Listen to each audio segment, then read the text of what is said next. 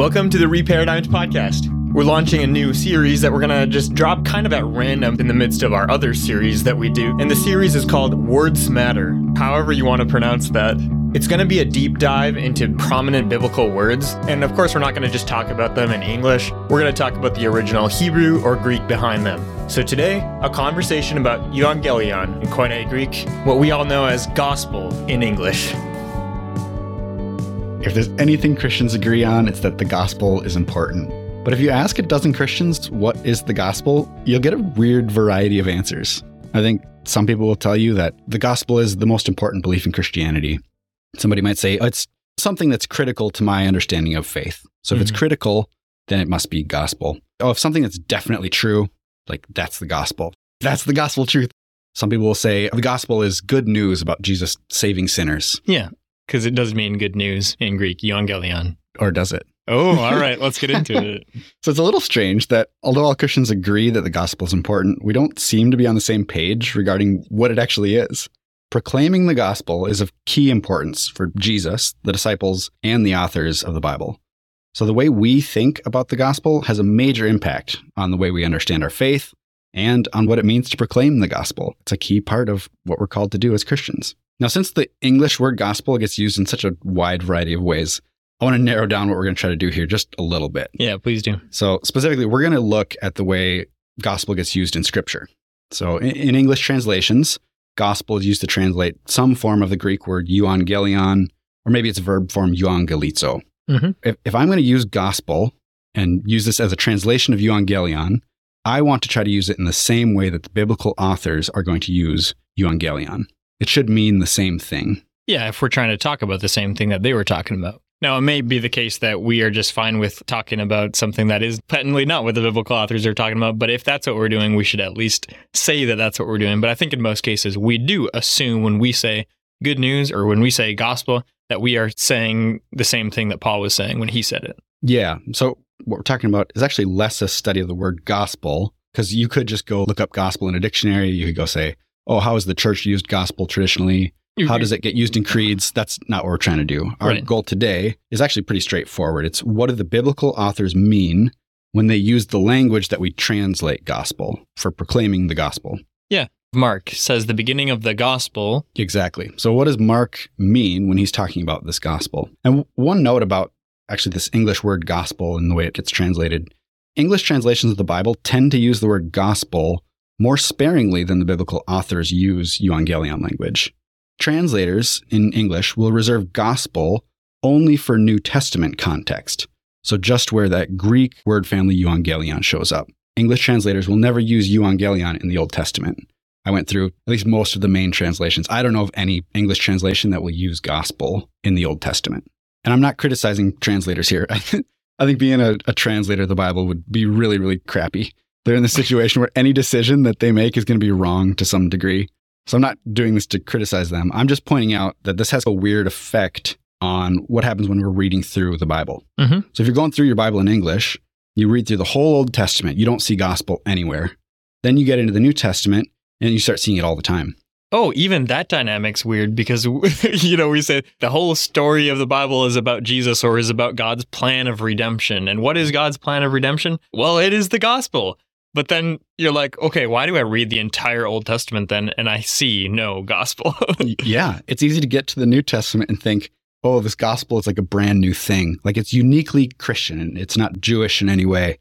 Almost like it's language that was invented to describe something about Jesus. Yeah. Whatever the Old Testament was, God changed plans now in the New Testament, buddy. Exactly. We imagine this like complete disconnect, partly because of the way our Bible translators have translated this word. That's rather Marcion, isn't it? Marcion was a famous dude that the church later condemned as a heretic because he saw the Old Testament God as fundamentally different than the New Testament God, yes, etc. This discontinuity is definitely not the case. The language of gospel and gospel proclamations was definitely not a Christian invention. Actually, I think it's the language that was selected by the New Testament authors, specifically because it already carried all the significance and meaning, both to Jewish audiences and to wider audiences outside of Judaism.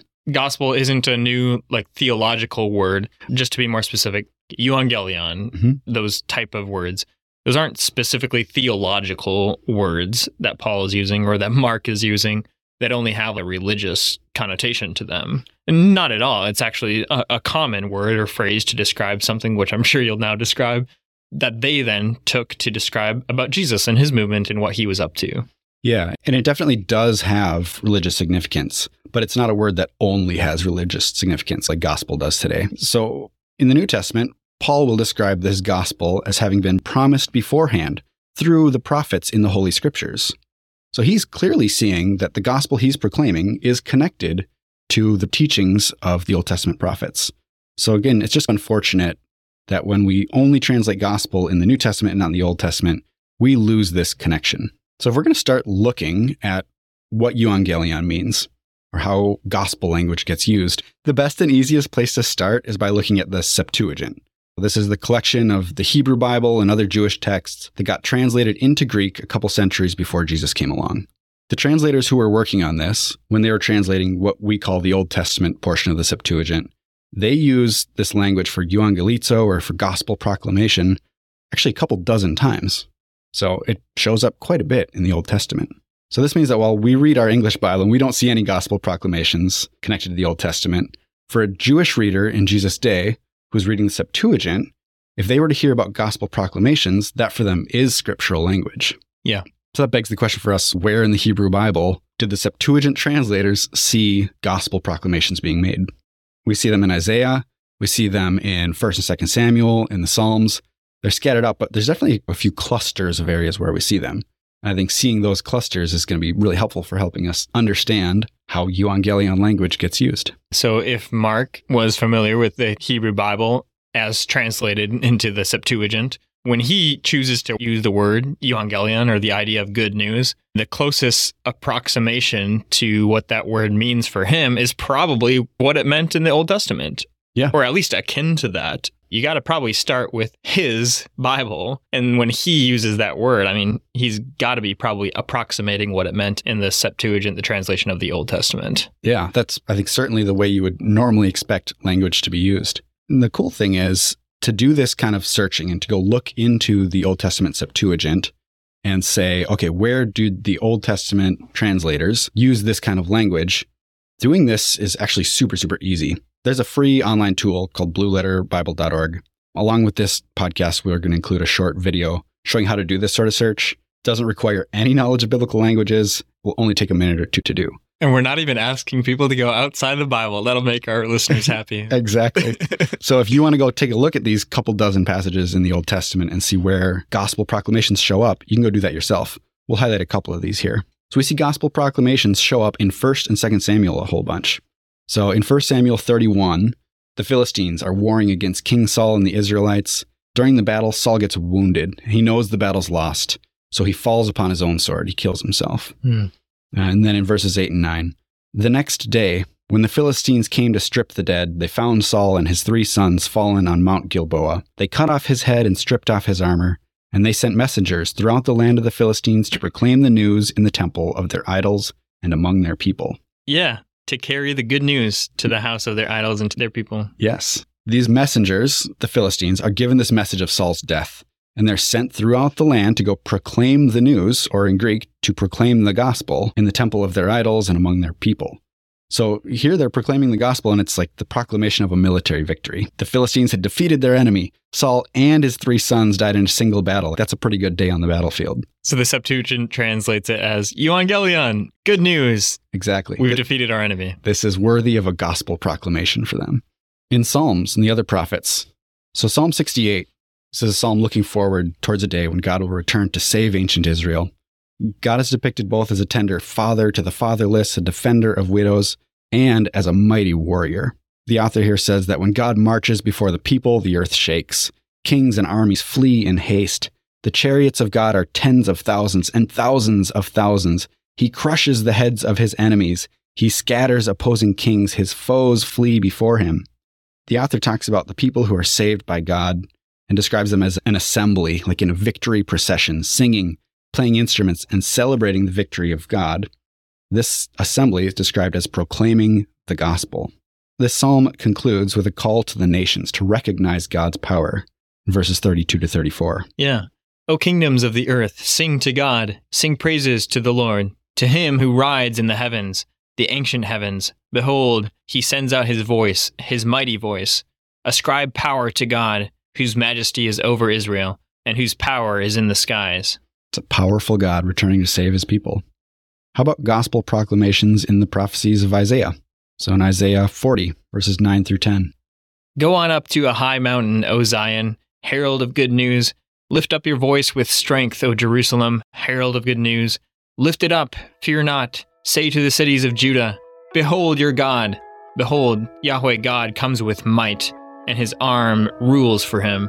Behold, his reward is with him, and his recompense before him. So this herald proclaiming good news in the Greek is the herald who's proclaiming the gospel. And what is this herald proclaiming? What is he actually saying? Here is your God. See, the sovereign Lord comes with power, and he rules with a mighty arm. So again, we see this over and over. A gospel proclamation is a proclamation of victory. It's a proclamation about who's in authority, who's the one with real power.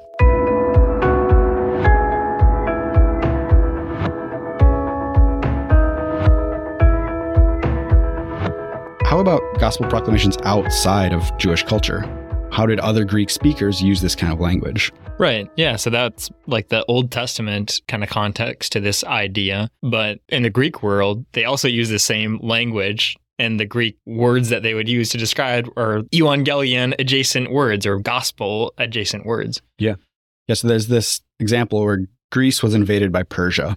Greek people were terrified that they were going to be taken over by Persia. But despite all odds, Greece managed to defeat Persia. They pushed them back.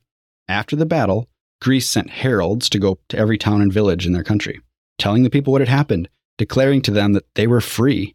You don't need to be afraid of the Persians who are coming anymore. We have defeated them. This is a chance to proclaim the gospel. Like, this is the good news we're announcing to you. How about in Roman culture? So there's this inscription. It's called the Calendar Inscription of Priene. It was actually carved just a few years before the birth of Jesus. It's an inscription about Caesar Augustus. And this inscription, which celebrates Augustus' divine authority and the arrival of his kingdom, declares his birthday has been for the whole world the beginning of the gospel concerning him. That sounds like the beginning of the Gospels concerning Jesus Christ. It sounds very much like that opening of Mark. So I think if you were going to back up and just say, all right, in general, how does euangelion language get used in this world? You'd say, okay, in war, it's the announcement of a victory, right? An opposing king's death or a battle won would warrant a gospel proclamation. For Israel, they look forward to the day when Yahweh returns as their savior to crush their oppressors and free his people. That's the day they're going to proclaim the gospel of God, and all the kingdoms of the earth will know his power. For the Romans, a gospel proclamation was a declaration of authority and power of the emperor.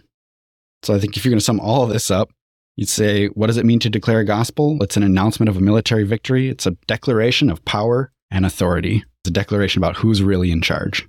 Yeah, who's really the king. One of the things that you hear immediately when you talk about what is gospel, one of the first answers you'll get is, oh, it means good news, or maybe glad tidings if you're reading in King James Version. And this makes perfect sense because the word euangelion is basically a prefix eu, which means good or favorable, attached to the word angelion or angelos, which is like a report or a proclamation or some sort of news. So you just put those two things together, you get good news. But languages and words don't always work quite that simply. You can't always tell exactly how a word or phrase gets used just based on its grammatical composition. So I think one fun example of this is the English word awful. Awe means reverential wonder. And the suffix full means like as much as possible. So think about the word joyful, with as much joy as you could have. So based on its grammatical composition, the word awful in English should mean having as much reverential wonder as possible. Which would be positive connotations. Awe is almost synonymous with inspiring, but awful almost always means something terrible in modern English. Exactly. Something terrible, terrifying. But to define what something means, to know how it gets used, you can't just look at its grammatical composition and say, oh, okay, euangelion, the two parts mean good and news, therefore it just must mean the same thing as good news. Now, there's certainly some overlap there. I imagine this Venn diagram. One side is euangelion, the other side is good news. So there's like an overlap portion in the middle. There are euangelion announcements that certainly are good news, but the two are not fully overlapped. In fact, there's a lot of places in the Old Testament where the translators were translating something that certainly refers to good news, but they said, okay, well, yeah, in this situation, this is not a euangelion announcement. So if you look at Proverbs 15:30, light in a messenger's eyes brings joy to the heart, and good news gives health to the bones. So they're talking about good news here, but the translators did not use euangelion here. They used other language. So just because something is good news doesn't mean it's a euangelion or some sort of a gospel proclamation. And the other thing that you'll notice pretty quickly about gospel proclamations is that they certainly aren't good news for everyone. Yeah, of course not for the defeated party, that's for sure. If you're announcing authority or the victory of a king or great victory in battle, that's good news to everyone who's loyal to that king, but it's terrible news for their opponents. When the Philistines went around proclaiming the gospel after Saul's death, this was obviously not good news for the Israelites, whose king and three potential heirs had all just died in battle. Mm-hmm. In Psalms and Isaiah, the gospel proclamations of Yahweh's return will mean his enemies are scattered, opposing kings are crushed, and captives are set free. These gospel proclamations are great news for God's people, but definitely not for anyone who stands opposed to him. When a Roman emperor issued a gospel proclamation, it was meant to declare their authority. This was an announcement that any opposing power claims were faulty. To anyone thinking about attempting to come try to take the throne, to usurp some power, the gospel proclamation of that emperor would have served as a threat to anybody who might challenge their power.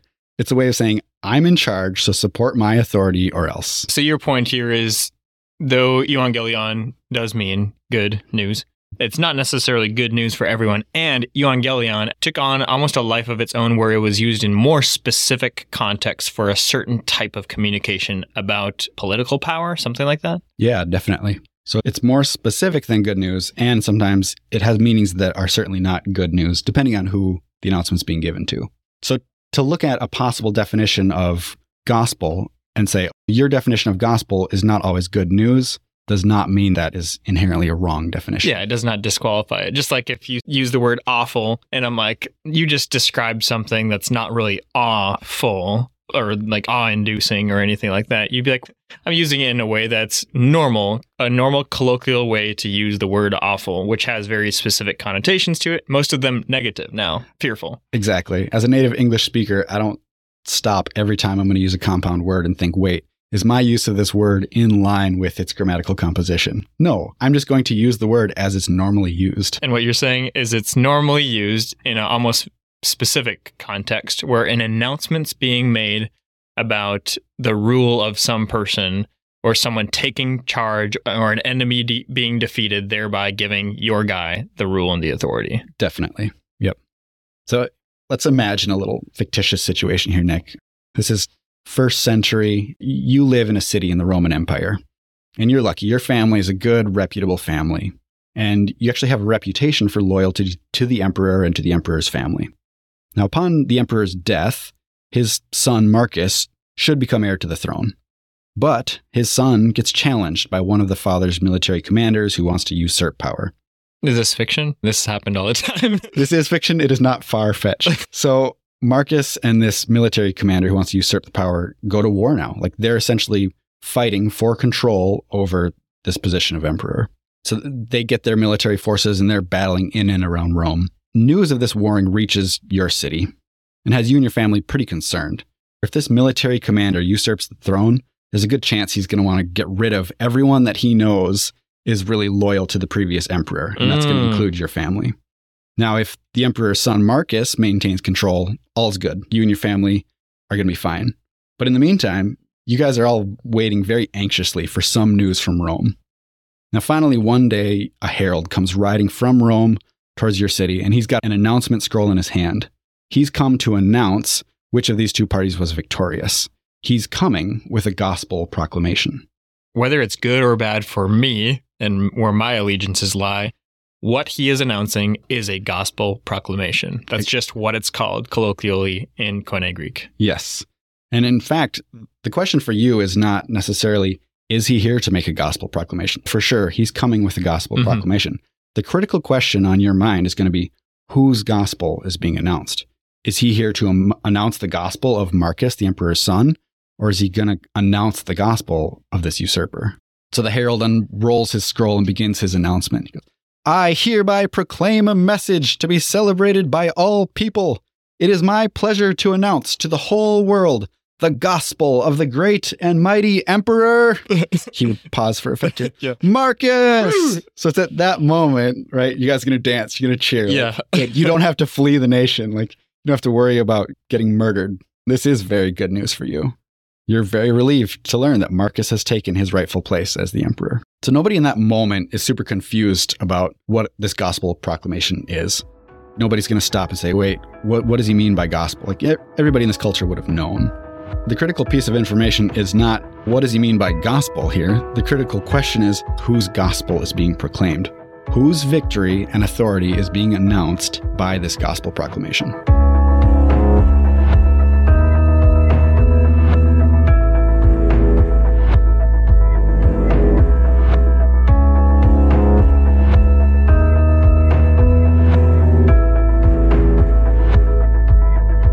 Yeah, so show me how this language is used in the New Testament then. The question is, are they using gospel in the same way as the Septuagint translators or the same way that it got used in Greco-Roman culture?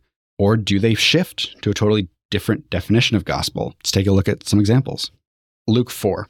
Jesus is in a synagogue and he reads from Isaiah 61. This is a passage about one who's been anointed to proclaim the gospel to the poor. This is one of those passages in Isaiah that uses this euangelizo language, this gospel proclamation. It's a little unfortunate that in most English translations here, this euangelizo, this gospel proclamation, isn't translated using gospel. I think it's probably because the English translators are trying to maintain continuity with the Isaiah 61 passage. So they want to quote it as close as they can.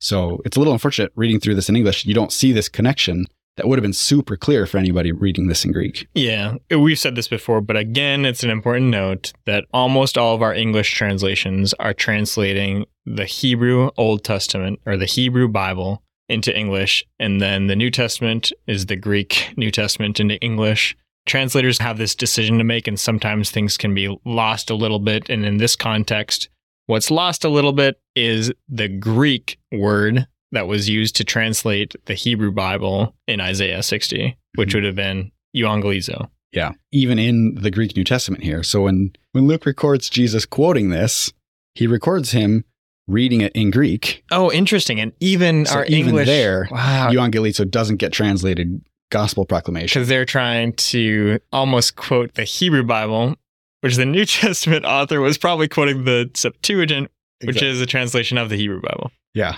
Being a Bible translator is awful. I don't envy their situation. No. All right. Can you read Luke 4:18 through 19? The Spirit of the Lord is on me because he has anointed me to proclaim good news to the poor.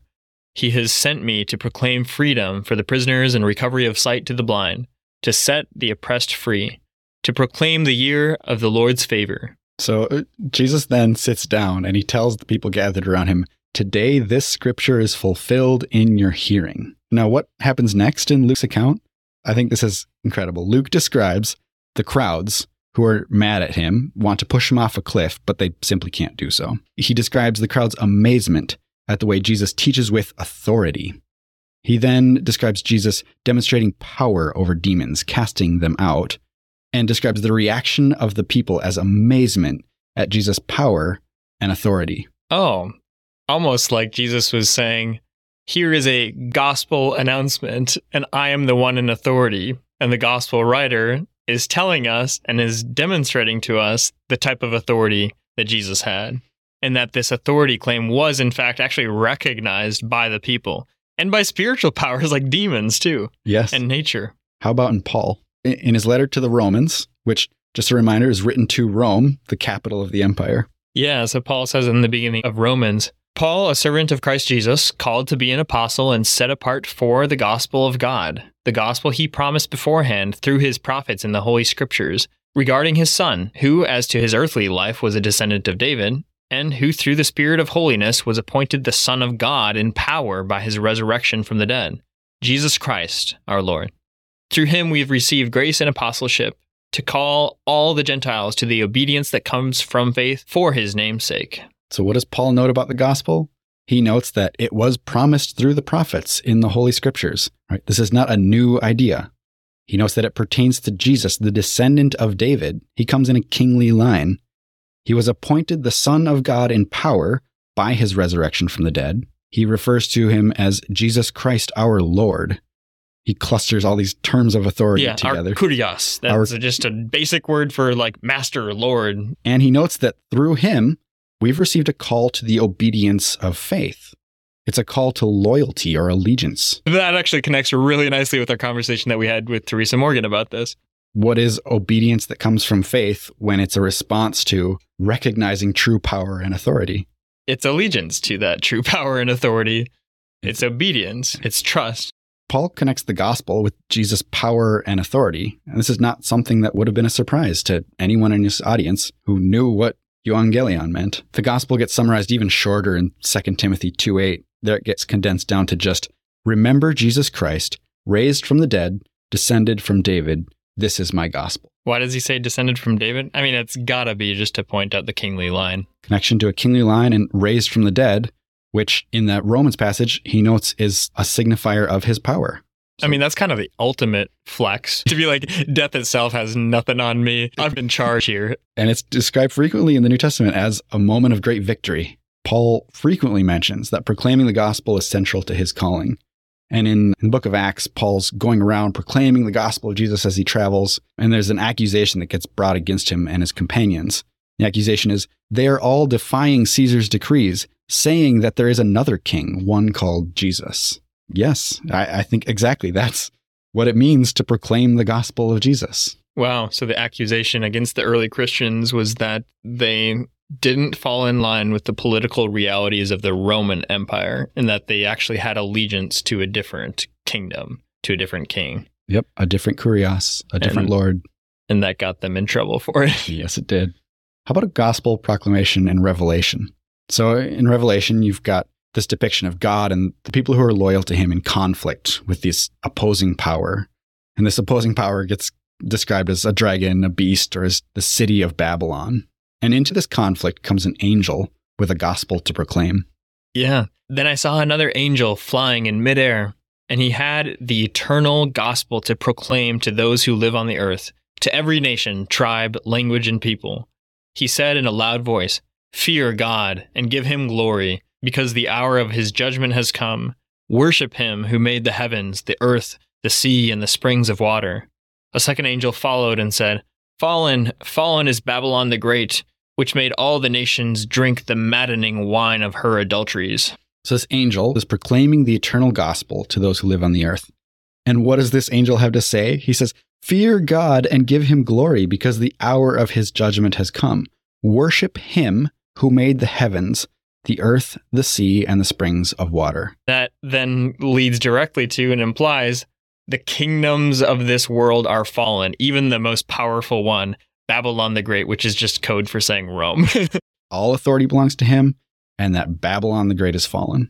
It's a victory proclamation. This proclamation comes with a clear call to respond to the people as well. They're supposed to recognize and respond to this true authority of God, which stands in opposition to the existing powers of the world, Babylon the Great here. So if I was going to try to summarize this, what is the gospel of Jesus? I think if I had to give a very short answer, it's the declaration that Jesus is the victorious King of Kings. Yeah. The real question then is, what does this require of us? The gospel demands that we give our faithful loyalty to King Jesus, our Lord, in accordance with the requirements and ethical standards of his new kingdom. The New Testament talks a lot about obedience to the gospel. Jesus' authority demands that we live in accordance with the standards he's set for his kingdom and for his kingdom people. Yeah, there's not an easy way out here where it's, yeah, I'm kind of a Jesus guy, you know, it's kind of my buddy. No, it's like you submit to him as your king. Yeah. And that has demands, because this is a kingdom that rules overall, and it has ethical demands of you. So if you want to opt in, you better be ready. As Jesus would say, count the cost. Seriously. It's a big demand, which begs the question, is this gospel of Jesus actually good news? If you are inclined to repent and bring yourself into alignment with the rulership, in this case, King Jesus, who's the ruler of all, then yeah, then this is good news. It's not good news if you're going to reject it and try to go your own way and try to continue serving the ways of the world and the powers of the world. Yeah, definitely. I think if you repent and you choose loyalty to Jesus, it's the greatest news ever. Yeah. It's Jesus is our savior. He won a victory over death, and he provides the only means of salvation to those who trust in him. Salvation is a result of the gospel of Jesus. Mm-hmm. No other power in the world is able to provide this. That's worth celebrating. It's worth announcing. It's worth proclaiming to the world.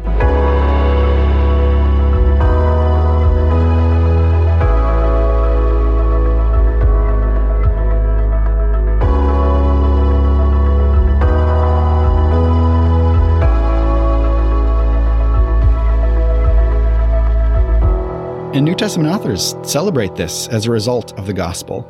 They talk a lot about the way salvation comes from the gospel. So in Romans 1:16. Yeah, a famous verse. I'm not ashamed of the gospel because it is the power of God that brings salvation to everyone who believes, first to the Jew and also to the Gentile. Yep. So this power of God brings salvation to everyone who believes. In 1 Corinthians 15, first two verses. This is probably like the most famous passage people actually go to when they first hear gospel. Now I would remind you, brothers, of the gospel I preached to you, which you received, in which you stand, and by which you are being saved, if you hold fast to the word I preached to you, unless you believed in vain. For I delivered to you as of first importance what I also received, that Christ died for our sins in accordance with the scriptures, that he was buried, that he was raised on the third day in accordance with the scriptures, and that he appeared to Cephas and to the 12.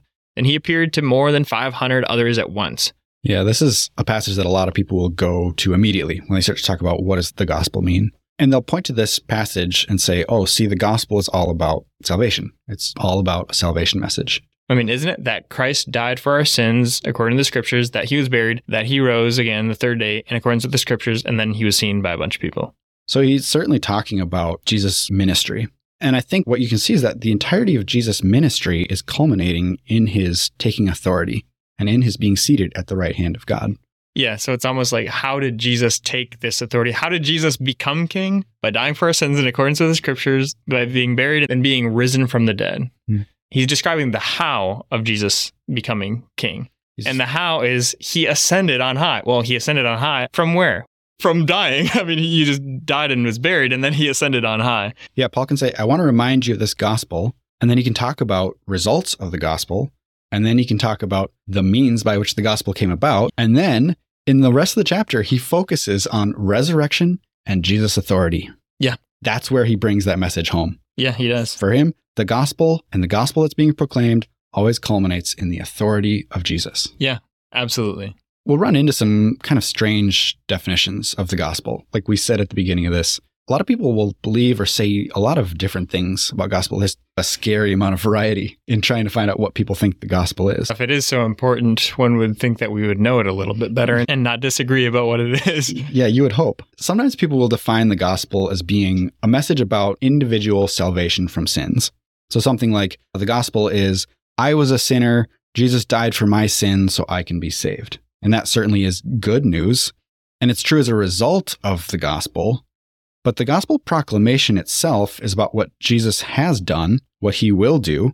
There's a tendency to make the gospel about my salvation or maybe your salvation rather than it really being about Jesus and his accomplishments.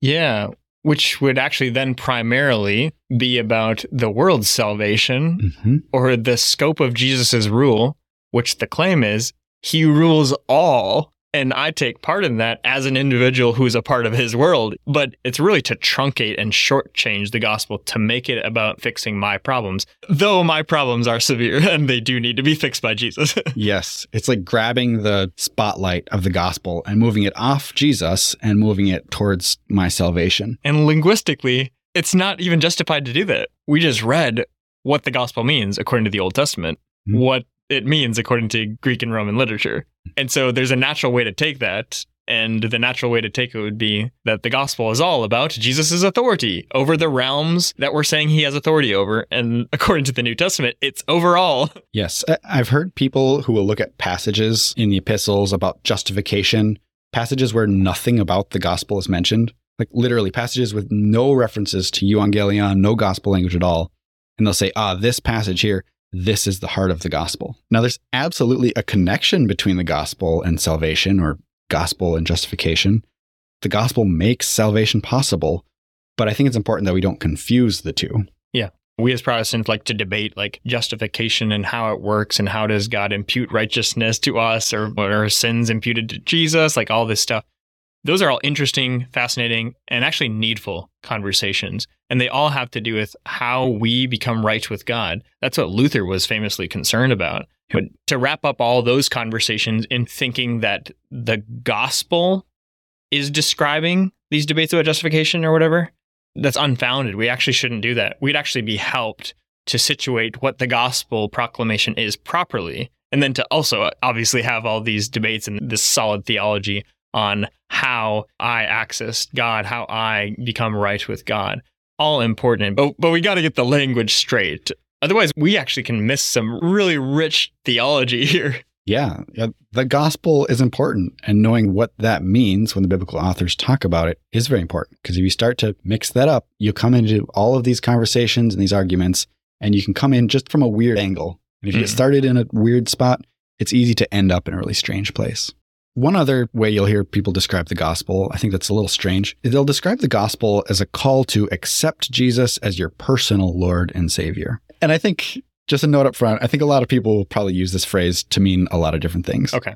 But I find it a little strange. The gospel is a proclamation that Jesus is Lord and Savior of everything. No matter what anybody may think or accept, wherever you are, whatever you do, Jesus is the authoritative King of Kings. He's victorious over death. People don't get to decide whether or not that's true. People get to decide if they're going to live in rebellion to this king or if they're going to seek to live in faithful loyalty. To describe the gospel as something that we need to accept, the gospel doesn't really become true until you mean, I've allowed Jesus to come do something. True, we do need to individually accept it, but it's not like an invitation. Let me invite you to make Jesus the Lord of your life. I don't crown Jesus anything. Jesus has been crowned. He's been coronated as the King of the world. And it's a grace of God that he invites me into accepting that rule and submitting myself to that rule and becoming loyal to King Jesus, or not to. God gives me the freedom to do so. But this isn't about just having Jesus as your personal religion master who will fix your personal problems. In our culture today, where we can be super individualistic, and where people will think of their own internal thoughts and feelings as the highest form of truth, if you tell someone that the gospel is a call to accept Jesus as personal Lord and Savior, it's very easy for them to just think that's what you're talking about. Okay, I'm now going to appoint Jesus as like the king over my internal being, which ultimately leaves you as authoritative over Jesus, because you're the one being asked to appoint him in your heart, something like that. And that has a lot of just inward dimensions too. It probably doesn't communicate the ideas of Jesus' lordship over all the land and over all peoples and over all creatures that I'm simply invited to step into, which is not just an internal thing. It has an internal aspect of it, to be sure, but this would involve my whole being if I'm going to come into alignment with his rule. Yeah, that gospel proclamation should break you out of that belief that you are actually authoritative over yourself. If we think of the gospel as something that's actualized on just an individual basis, something to be believed and accepted as a truth within each of ourselves, I think we've drastically missed the scope of Jesus' gospel. And we've taken something tremendous and cosmic and we've shrunk it down. We've shrunk it down to a popular way of talking about religion and spirituality in 21st century Western nations. Yeah. So here's my last question here, Nick. If we actually want to go proclaim the gospel, if we want to go announce Jesus' authority to the world, what do we actually say? What is the content of a gospel proclamation? All right, let me give it a crack. Jesus is king, or however you want to communicate that best in English, that Jesus is the supreme authority and he demands submission. And it's actually really good. It's hard, but it's really good to submit to him because his rule is coming over all. He's returning and he loves you. He does have your interest in mind, and that interest is to align yourself with God's will. So Jesus is king. Communicate that primarily. And then if the question is like, how does that work? That God reconciles humanity to himself? How does God demonstrate that he loves me? How does the incarnation work? Then it's conversation about Jesus' life, Jesus' death, Jesus' resurrection from the dead, which demonstrate his love and his authority over you. You get to those conversations about the meaning of the atonement, Christ's death, the meaning of God removing our sins, the meaning of forgiveness, you get to those conversations after step one, which is first to communicate that the affirmation, the central Christian affirmation, is Jesus is Lord and no one else is. Yeah. Like you said, if we have the opportunity to sit down and talk about this with someone, we want to help them understand how and why this is true. We tell them about what Jesus did. We tell them about his birth, his ministry, his death, his resurrection, his ascension, and that he's going to return to judge and restore all things. This story of what Jesus has done is the story of his rise to power. It's the record of Jesus' victory over evil and death, his coronation as King of Kings. And luckily, we have a record of what Jesus did. In fact, we have four of them. Yeah. There's a reason that Matthew, Mark, Luke, and John are called the Gospels, because this is what they're meant to do. They announce Jesus' victory and authority to the world. In Greek, the titles of these documents are called the euangelion, according to this person, meaning they are calling their document that they wrote, so like the gospel according to Matthew, because this character Matthew is communicating what his story is. His story is the good news. It is the royal announcement that Jesus is Lord. He goes, I want you to know Jesus is authoritative over all, so let me tell you the story of how that came to be true.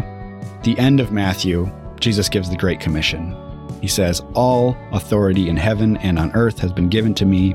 Therefore, go and make disciples of all nations, baptizing them in the name of the Father and of the Son and of the Holy Spirit, and teaching them to obey everything I have commanded you.